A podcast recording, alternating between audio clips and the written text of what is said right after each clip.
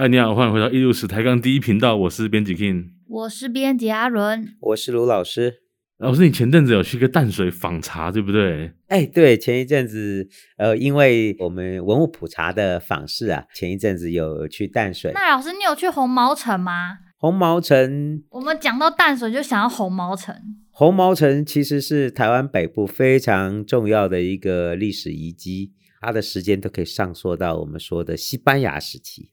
西班牙时期哦，嗯，啊，应该是这样讲啊，就是说台湾进入到十七世纪的大航海时代哦，这些西方人哦都很希望进来做生意，特别是进入亚洲地区的西班牙人、荷兰人，他们都希望能够找到对华贸易的一个基地。哦，所以说台湾又靠近中国大陆，就会变成是这些西方的殖民贸易者，他们很希望来去造访的地方。老师，我还记得之前是不是有讲过，台湾的南部啊，主要是荷兰人，就是呃驻扎的地方。对，其实他们在我们看十七世纪初哦，那个其实来到台湾的哦，就是西班牙人跟荷兰人都有来。当然了，荷兰人待的比较久，这都反映哦，十六世纪到十七世纪的地理大发现，这些欧洲人哦，他们相继来到亚洲的过程。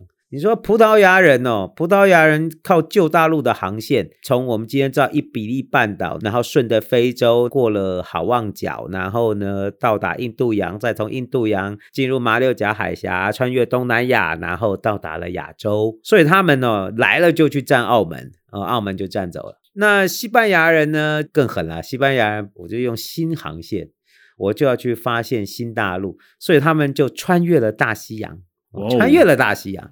穿越穿越大西洋，以为诶到了印度，所以哦，他们以为到了西印度。哦，所以就有没有今天有一个叫西印度群岛，还有西印度樱桃，对他们看到的那个人都以为哦是印度人，所以就今天印第安人，他以为就是印度人，这闹了大笑话了。后来发现哎不对耶，我只走了一半，所以他只好摸着鼻子又穿过中美洲，结果穿过中美洲愣住了。啊，怎么还有一个大大洋？好吧，只好再穿过那个太平洋，最后才到达亚洲。他们的信念很坚定，他们怎么认为到得了啊？有一些人就是不认地球是平的这件事，嗯，哦，认定地球平的都不敢出来，哦、对，那照着下去嘛，对对对，就到地狱去了。所以说那个乖宝宝啊，乖宝宝都跟着教会，嗯，哦、跟着教教会说啥是啥，所以乖宝宝就待在家里。那那不乖的哈，想要造反的，想要赚大钱的，想要出头天的，硬着头皮就冲了。所以那个时候弄，其实哥伦布发现新 大陆下面的水手都要造反了，都要叛变了。那老板，你再再弄不到，我们回家，我不想掉在地狱里哦。好多水手造反，后来发现哇，报喜！你看西班牙这么硬干，他不止发现了亚洲，他还发现了美洲，他赚了两倍。所以后来的大航海时代，真正赚大钱的。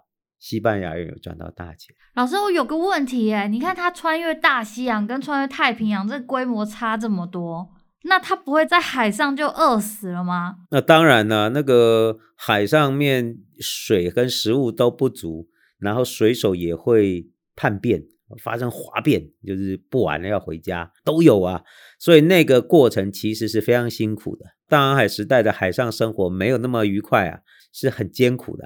所以你看，西班牙人他过了两个洋区到达亚洲哦，所以说他就占了哪里？菲律宾。今天菲律宾群岛里面的那个我们说的那个宿务岛，菲律宾中部有一个小岛叫宿务岛，小小一点点。那个宿务岛叫塞布啊，啊，后来就发现其实这一个群岛里面真正的大的中心在哪里？在马尼拉，所以他们又到马尼拉就占了马尼拉。好，西班牙人这就爽到了。西班牙人这么凶狠，说战就战哦，战啊打呀，他们是打出来的，就是哎，其实是侵略者哎哦，哦，对于本本地原住民来讲，这都是外来的侵略者，好恐怖的哦。你如果站在印第安人的角度看这些侵略者，西班牙就是侵略者；如果你站在呃菲律宾原住民的角度，侵略者后来 Magellan 就死在那个岛，因为本地的原住民首领把他宰了，叫拉布拉布。嗯，拉布拉多，这是红色的鱼，拉布拉多。你这样子，这这个如果给菲律宾人听了翻脸，那菲律 宾人不要听这个。哦，拉布拉布哦，就就把他给宰了。哦，其实也好哦，这个首任侵略者也没什么不对。不过不管如何，西班牙人就爽到了，嗯。嗯，就因为马尼拉就离中国很近，哦。中国商人马上就知道南边的这个吕宋啊，有红有毛来，新来的外国人，很有钱，超级有钱，他们会带白银来，哇，中国人乐死了。然后那个船呢，就从我们今天知道漳州月港，赶快就来做生意。老师，我有个问题，就是一些顺序的问题。所以一开始呢，是比如说，假设是有一些船，它越过了太平洋之后，来到了菲律宾，嗯，之后发现了这地方之后呢，他又再开回去，回到本国，跟他们说要寻求资源，然后呢，又有一大批的这个呃海军或者是这个就是船只开到马尼拉，然后攻下马尼拉，是这样吗？就是说，吼，他发现新大陆以后，又发现亚洲以后，这个消息当然就传回去啊。所以西班牙人来容易啊。我请问你去怎么回去？回去啊去都不不会弄啊。古代是帆船，帆船靠什么？季风哦哎，如果没有风嘞？划划，你划给我看，你给我划过太平洋，划不回去啊？怎么划？那个船从马尼拉出发就愣在那儿，有没有？嗯，搭不上信封啊！后来发现，哎呀，不对，根本不是这样搞的。你可以这样直直这样直直冲过来没有问题，你回家怎么回？你一定要有对的季风，还有洋流，要有对的洋流。哦西班牙人摸了好久，终于搞清楚，哎呀，是这样走的嘛。那个船哈、哦，要先出航，然后在外海等等洋流。那个洋流跟信风会把他们往北带，然后经过台湾，经过日本，在日本那个东部海域，然后遇到了那个洋流，再从洋流顺着洋流就这样航行，顺着洋流经过白令海，经过今天我们知道的那个。阿拉斯加，然后经过今天北美洲的西岸，哦，都今天加州，然后再往下就到了墨西哥，哦，这才回去。我绕四分之一个地球、就啊，就就这样，不不不，就就绕绕过去，哦，才知道啊，这样可以回去了。所以他们就找到了那个航线，好之后就确认了，帆船就知道怎么走了，走一整个半圈的太平洋回家。嗯、所以说，你看他会经过台湾，对，经过日本，日本然后。经过白令海，然后经过北美洲的西岸，然后到中美洲。到了中美洲以后，中美洲的那个贸易大港，嗯，叫做阿科波哥，那个就是马尼拉回航美洲的重要港口，发航也从这里发。那城市好漂亮的，很多年前老师去美洲开会，我专门就去阿哥波哥，好漂亮的一个城市。那有沿路捡到东西吗？因 为他那个船沿路 有人掉东西，是沉船的，所以那个美洲地区啊，大家加州的沿岸也可以捡到中国贸易瓷，因为有船沉在那哦，有道理。哦，那原住民都还拿来用哦，确实是有了。然后到了墨西哥的这个港阿哥波哥，所有的物资上了港口以后，就送到墨西哥。然后墨西哥呢，再下来，因为它是墨西哥高原嘛，所以先爬上去，然后再送下来，到了另外一边。另外一边还有一个大港，叫做 Veracruz，这个港就是发航回家的港，就是要回到西班牙，回到马德里哦。所以说它就是两段航线。亚洲这边的太平洋航班呢，就叫做大帆船，大帆船贸易。嘎利翁，对，就是 Manila Galeon，马尼拉大帆船航线，就靠着季风，每一年的船只去再回来。去的时候带着物资和人员，回来就带着他们在亚洲获得丰富的利润。丰富的货物回到美洲，到了美洲先分一拖啦。这边本地贵族啊，嗯、本地人要先弄一顿，之后更好的要送回西班牙。所以他们要开两趟船，对不对？因为那两趟啊，没有巴拿马运河，所以就是两趟船班哦。你要搭两趟船班，但是这些船只要是从亚洲回美洲的，或者从美洲回西班牙的，嗯，那个都是宝船呐、啊，上面都是。赚了钱、发达了，这些商人或贵族带着盘缠要回家，带着这些丰厚的利润要回家了。哦，所以说抢在哪里抢？就在加勒比海那一带，等着就抢他们。所以加勒比海盗就这样来的。所以海盗为什么海盗多啊？海盗多不就等着抢？我就等，我不等别人就等你。那些海盗船、那些私掠船，专门就在那边等。西班牙宝船队要回家的那个黄金白银，所有在美洲和亚洲掠夺的赚来的这个财富，这些人都要带回家的。你觉得那钱会少吗？多啊，不得了啊！黄金白银，各种的财富珠宝，就准备要带回家，抢就抢这些人。啊，所以西班牙人是很爽的，他们其实，在亚洲地区混得很好。老师，所以那些商人他们就是在出航的时候还会带上传教士哦。呃，当然啊，很多传教士要到马尼拉教区去传教，有些传教士可能就是要想办法到澳门，因为他们都信旧教嘛。嗯，所以他们有的要到亚洲教区去传教。所以老师，他们西班牙来到这个亚洲之后啊。他们算是第一批来到亚洲的人吗？还是葡萄牙才是第一批？葡萄牙人从旧航路来，那么第一批，再来西班牙人，所以荷兰人最憋，荷兰人来的最晚，哦、可是他最凶啊，他就天天在一路上就打葡萄牙人跟西班牙人。所以他们来到这个亚洲的时候，这时候的中国已经进入这个海禁了。哦，当然，所以说他们要跟中国做生意，其实都费了一番周折。你说最先获得利益的就是葡萄牙人啊，葡萄牙人就是死赖着不走嘛，就占了澳门。后来明朝广东地方政府就默许他待在澳门。另外一方面，明朝的皇帝也需要进贡一些他想要的东西，比如说龙涎香哦，一些珍贵的海外奇珍异物，他也不想把这口子断了，因为佛朗机人带的这些东西确实是好东西，大家就这个睁一只眼闭一只眼啊。让澳门就成为了葡萄牙人的一个贸易领地哦。那西班牙人呢？他不能去，西班牙人就在马尼拉等，哦、自然会有从漳州、粤港发航的中国贸易船，带着满满的货物来交易，因为他们要白银，哦、只有西班牙人有白银嘛，那当然是卖喽，对不对？荷兰人最憋，荷兰来了以后，准备用打砸抢，在中国沿海打打闹闹，看是不是可以做好生意，哦、后来就被修理了嘛。荷兰人就摸着鼻子就去了台湾。哦，本来待在澎湖，澎湖不给他去，澎湖是帝国最后防线，死活不给你待着，所以这才有那个尾麻郎欲对红毛番那个碑嘛，对，就是不给你待了，所以就到了台湾。啊，到台湾就可以了，因为明朝政府觉得台湾哦，台湾就不关我的事儿了啊，你待着吧，就这么待着，荷兰人也就爽到了，就跟中国做生意，嗯、中国船只啊，那郑芝龙都讲得很清楚哦，跟荷兰人讲。你不要来沿海闹哦！你来沿海闹，我这就不得不镇压你。你去台湾等，我会派船过去。所以，当他们达成贸易协议以后，那个从安海郑氏集团发出来的船就都到台湾去贸易。所以荷兰人很爽啊，他就待在台南嘛，那时候叫大员，待在台南就做生意嘛。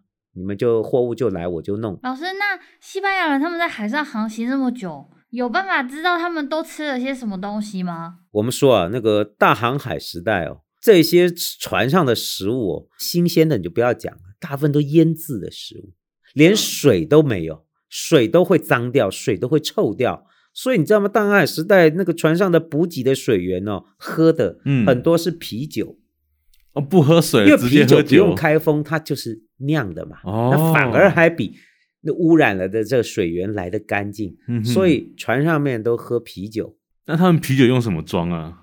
就用桶子装啊，就用那个木桶、整桶、整桶的整桶、整桶的啤酒。哦哦，所以说海上的生活确实是很辛苦啊。所以说我们说荷兰人最后也算待到亚洲了，就是他占领了台湾。好啦，那现在三个人大家都有都有地方住了嘛，对不对？好啦，现在大家就要抢来抢去啦。啊、他不能和平共处吗？没有没有没有，他们从来就是打来打去，通常就是荷兰人跟西班牙、葡萄牙打得不可开交。嗯、那既然又讲到一个问题，西班牙也会看呐、啊。对，你你那个荷兰人做得很爽，而且荷兰人弄了一件事情哦，让西班牙人就很惨。荷兰人不止自己跟中国做生意，而且他也要断掉他仇人的商路。嗯、荷兰人就派了一堆战舰、缉私船，就堵在巴士海峡。等每年要从漳州来要去马尼拉船，他给你截住，截了把你货抢了，人抓去做奴隶。他是就是要断掉你。呃，荷兰人很凶的哦，你赚钱我赚什么？干脆我抢你就好了。那这样子的话，西班牙人就很不爽啊。嗯，那怎么办？好啦，我们现在一定要再占一个地方。他的算法就是，我再占一个地方，我就达成了一个三角的黄金三角防御攻击攻击面啊、嗯哦。我结合马尼拉、澳门。然后再占台湾的基隆，嗯、我就打成了一个战略三角，就围堵荷兰人、哦、啊，这很美啊。所以哦，西班牙人就决定在荷兰人占领台南的两年后，就是一六二六年，嗯，他就发了一个舰队去了基隆。所以台湾在一六二六年也有西班牙人来了。西班牙来了就盖城堡，就在今天我们知道的基隆港出口的那个社寮岛啊，嗯，盖了一个城堡，就算占住了。所以西班牙人是有占据台湾的历史哦，哦，所以他们一六二六年就派了军队在这边站，希望说我一方面哦达成这个战略的三角可以对抗荷兰人，一方面我也可以在这边做生意啊，你能做我也要做啊，啊，所以就这么待下来了。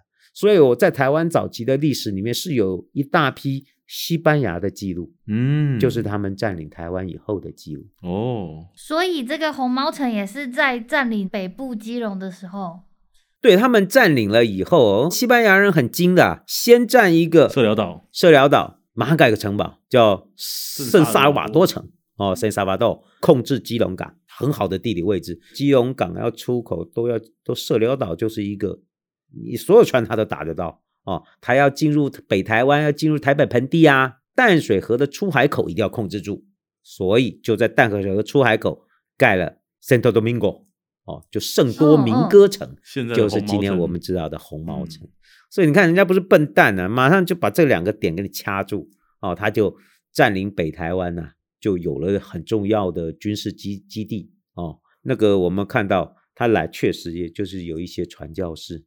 哦，这些西班牙传教士也进入到台北盆地。那他们有留下什么？就是除了城堡以外的东西吗？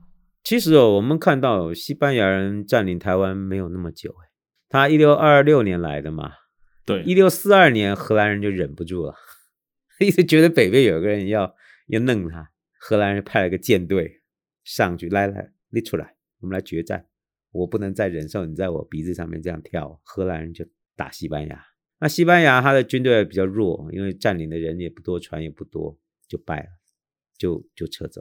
他的黄金三角没有派兵来支援哦。哎，你这黄金三角是理论，所以说，因为哦，这个基隆离马尼拉太远，嗯，那个他这个舰队什么补给啊，资源不利，资源不是那么好弄，哦，所以说根本就打不过在这边凶悍的荷兰人，荷兰人很凶，所以他这些时间就十几年。你看嘛，从一六四二年减掉一六二六年多少？十六，十六年而已，他没有待很久啊。但是你说有没有受到影响？有啊，北部地区的原住民有受到影响，不管是传教或语言。哦、荷兰人来的时候，很多小朋友都会用那个西班牙话骂脏话，好厉害的！真的假的？好赞哦！骂人很厉害，下下叫啊，很会骂人的。这件事是怎么被记录下来的？荷兰人记的啊。荷兰人记录的，他们都会拿，都会讲教呢哈，用西班牙话讲教。那，他们跟西班牙人同一个阵线的。哦，那个反正这些呃，就本地的台湾本地那个原住民，嗯，哦，就是我们说的巴塞人，哦，哦，马赛族。是平埔族吗？哎，平埔族，就我们今天说的凯达格兰族，嗯，呃，他们都有接触过西班牙人，也有接触过后来的荷兰人，嗯哼，哦，那你说荷兰人留下来的这些。呃，脉络其实都有把物、货物或物资引进来哦，也确实是有。但你说他们也想来做生意，所以确实北部的对华贸易也真的是因为西班牙人来是有开放，是有开放的一些记录。是不是？我还有看过这个西班牙传教士有画，就是马赛人啊。对，这些传教士记载了蛮多这些本地的原住民他们的生活和文化。哦，比如说这些传教士记得很仔细耶，巴塞族的原住民，他们还分成这个 Kimari 和 Quimari 哦，有一些原住民很会做生意哦，比那个西班牙还要精啊，哦，那个做买空卖空，哦，连这都会哦，好厉害的哦，很多的物资哦，就形成了一个商业网络。嗯，对啊，来做生意的，你猜谁？中国人马上知道有人来了，哦，从那个福州那边都有。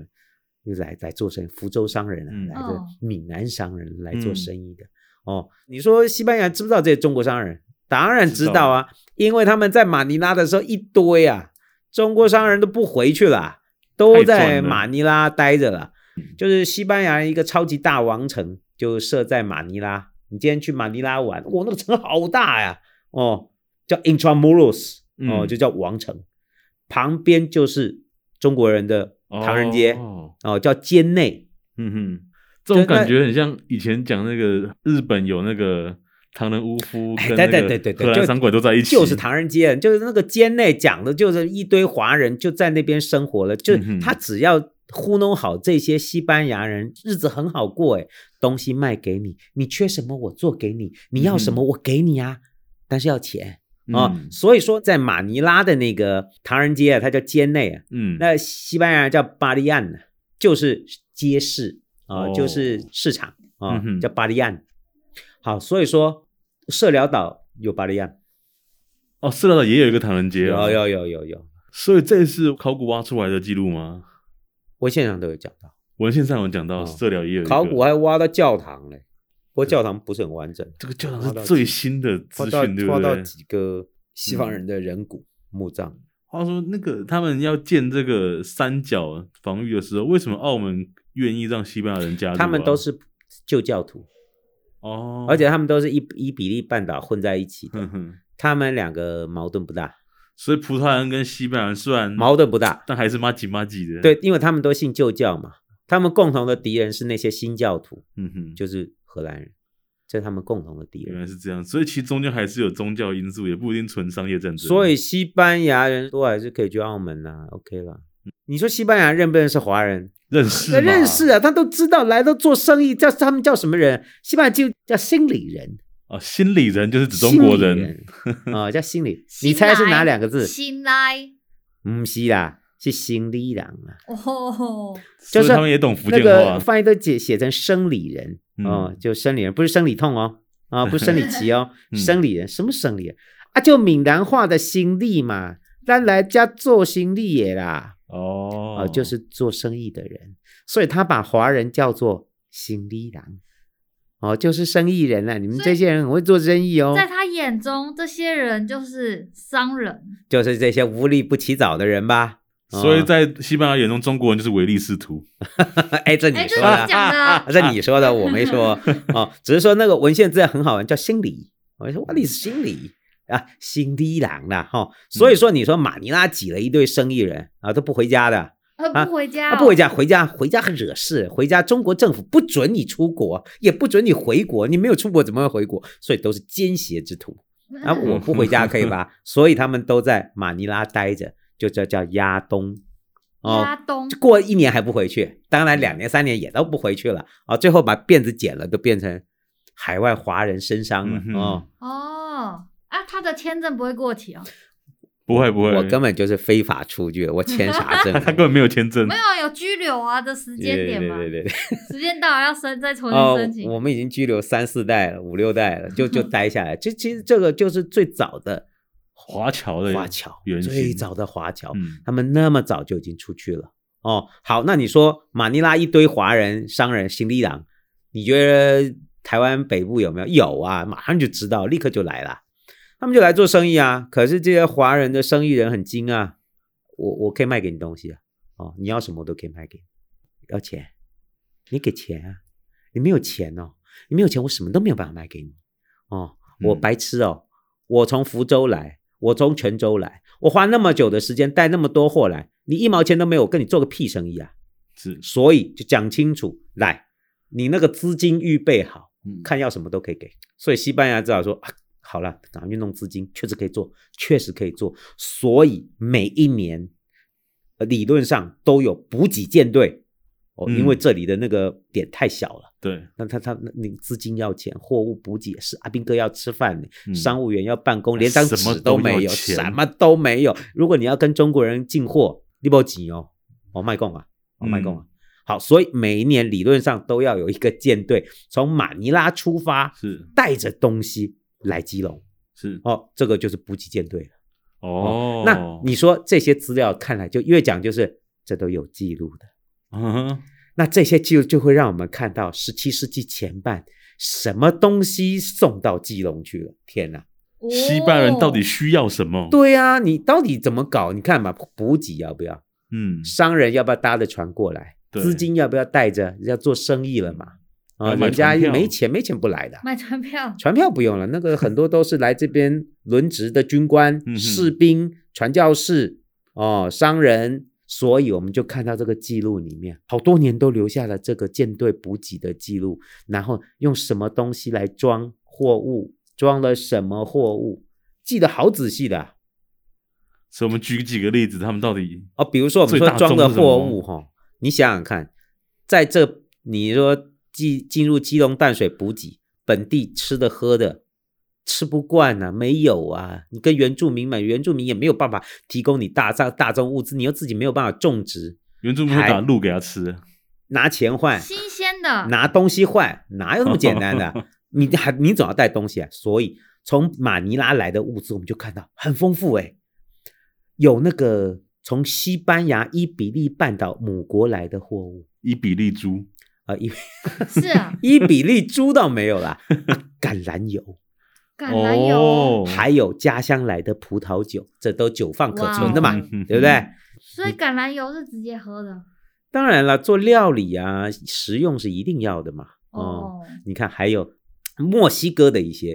食物，还有墨西哥菜，因为他们从墨西哥过来嘛，对不对？还有墨西哥卷饼，马马尼拉、菲律宾的一些物资，嗯啊、哦，那这些物资呢，都要上船，都装在船上啊，装在哪里？瓶子里。对啊，你要不然用手捧着，好不好？装塑胶袋里可不可以？可以。对，你装给我看。所以就要有一个坚固的容器，而且不能漏水，对不对？哦、而且还可以装很多啊，那个容器要很便宜。嗯所以那个时候的这个都拿什么？拿陶瓷罐子来装。哦，我们看这记录里面，他都会讲啊，中国的瓷罐子，中国的陶罐，嗯，嗯，还有甚至还有家乡来的陶罐，西班牙来的陶罐，啊，对，还有马尼拉做的罐子，就各式各样的这些容器，就是拿装这些各式各样的货物。哦，从油到酒到腌肉到一些各种物资，连一支笔啊、油墨、墨水，还有当然商人还要带着资金，没有资金怎么做生意？钱最重要。哎，带着钱来啊，没有钱来，今年贸易就算开不了了。嗯，那个那个你就知道那些生意人就冷着眼看你，哎呀，没钱啊，没钱我我不但现在我就回去，我连明年我都不来了。哦，他可以给他土特产橄榄油。嗯，那也要今年的补给都有上来啊。Oh. 如果连今年补给都停了的话，哇，那西班牙很惨的，饿肚子。对，所以西班牙人就说：“哦，那个那些生理人之之绝情的，有钱就通通跑来，没有钱哦，糟糕，没半哎，哦，就是人家是要来做生意的嘛。台湾北部是跟福州交通最近的，对，我们台湾、那个、金门吗？不是金门，金门是从高雄走哦。Oh. 如果是到。到马祖，马祖就在闽江口外，嗯、就是福州的外面，哦，都是从基隆发航，哦、所以那个以前都要去外岛当服役的部队啊，嗯、都是在基隆等等船要运输船要去马祖。哦，啊，高雄呢？高雄就是在那个寿山有个前送营，嗯，就是要去金门。我记得老师当兵的时候啊，就抽到金门。那高雄去金门比较远呢？呃。呃，对啊，坐那个运输舰坐好久，对啊，那比较远，一天一夜还是？啊，一天一夜？哦，一天一夜，我记得。你看现在坐一天一夜，那以前人。对啊，那个运输舰走去金门哦，那基隆的就是去马祖哦，所以你就想啊，福州那边从长乐出来的贸易船就是到基隆来，嗯哼，哦，来了就做生意，所以他们带各式各样的货物来，西班牙人跟他们买，买了以后这些货物有的呢还会再卖给。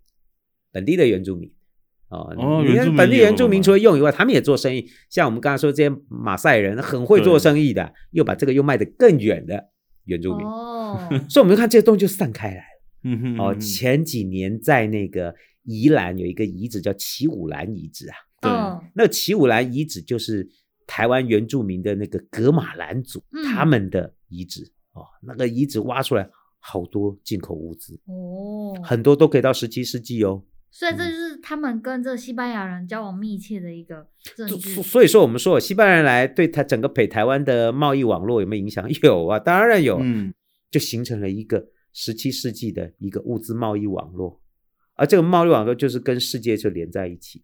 台湾也被纳入了西班牙大帆船贸易的商业网络里。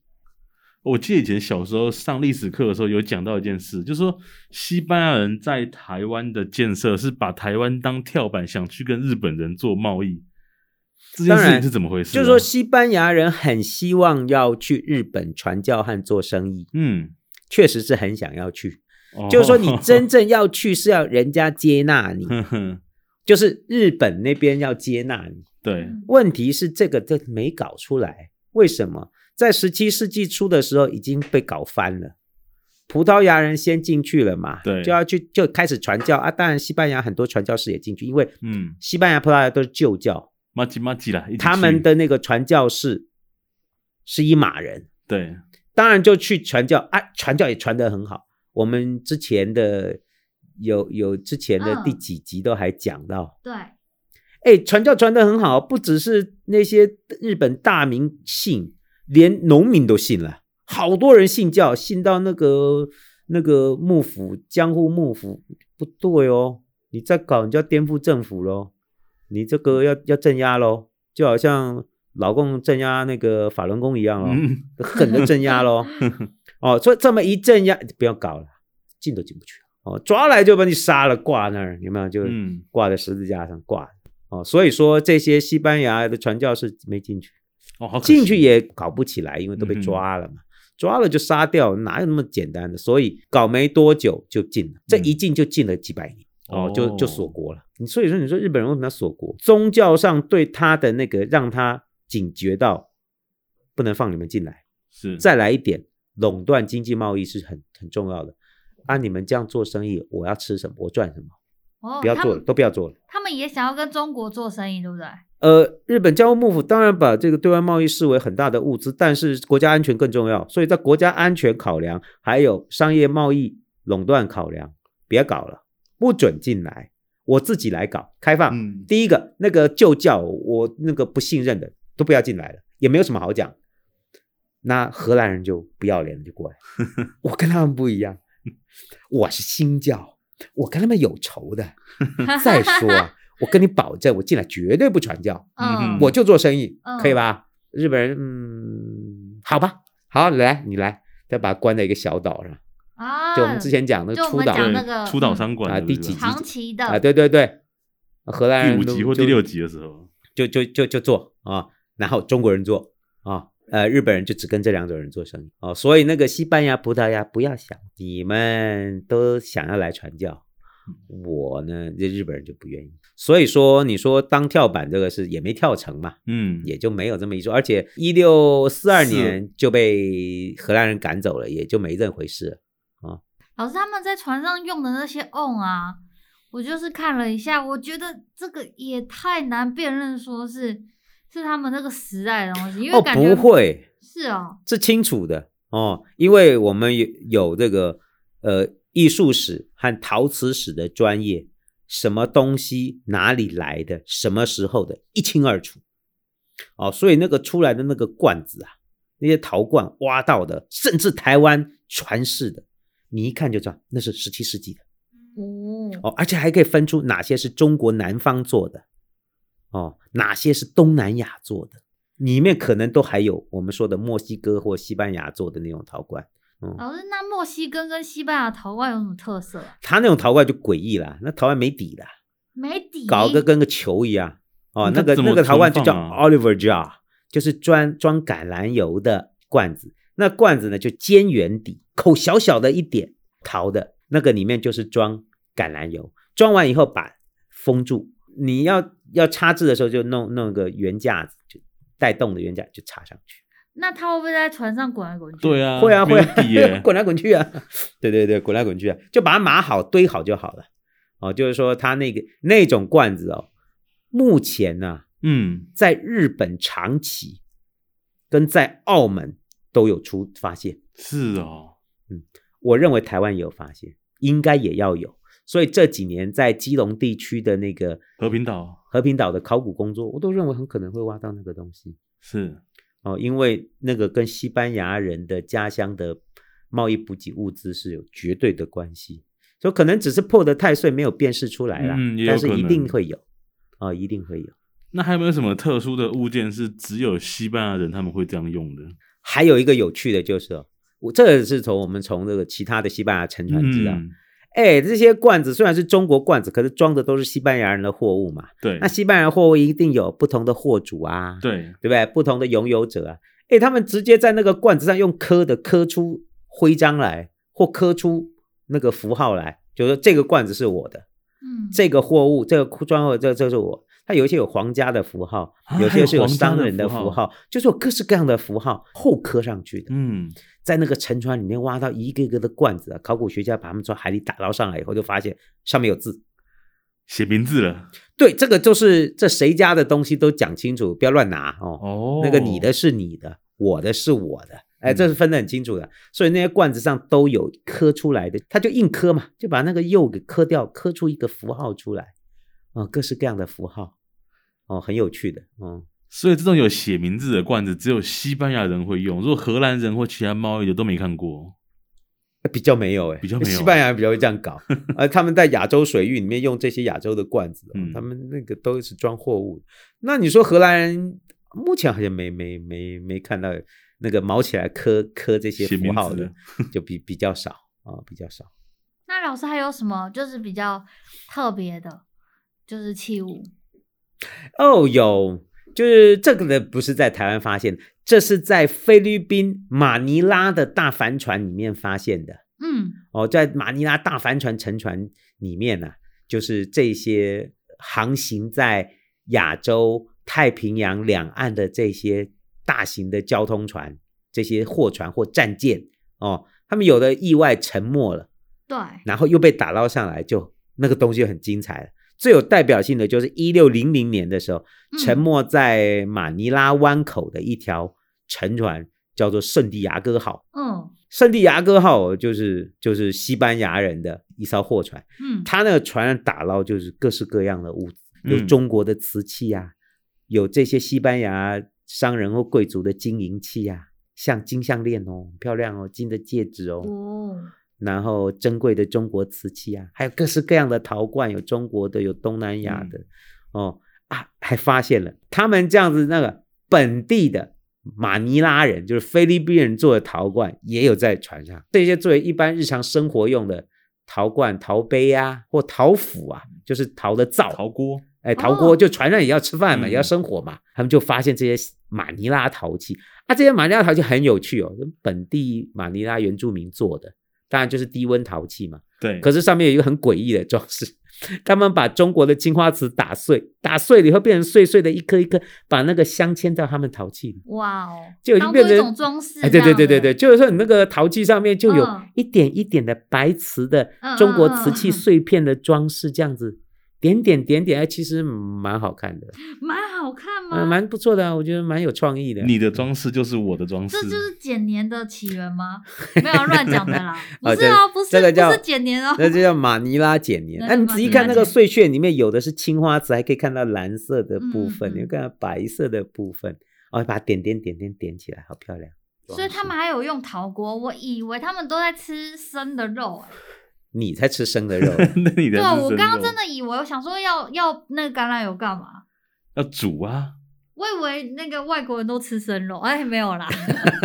这这我讲的，没有没有没有没有，这是你说的啊，代表本台立场。那我们发现这这些陶瓷里面也有安平壶哦，安平安平壶是我们之前讲那个火药罐吗？对，那个在那个圣地亚哥号上也有哎，真的，他在基隆那个发掘，哎，挖到一堆啊。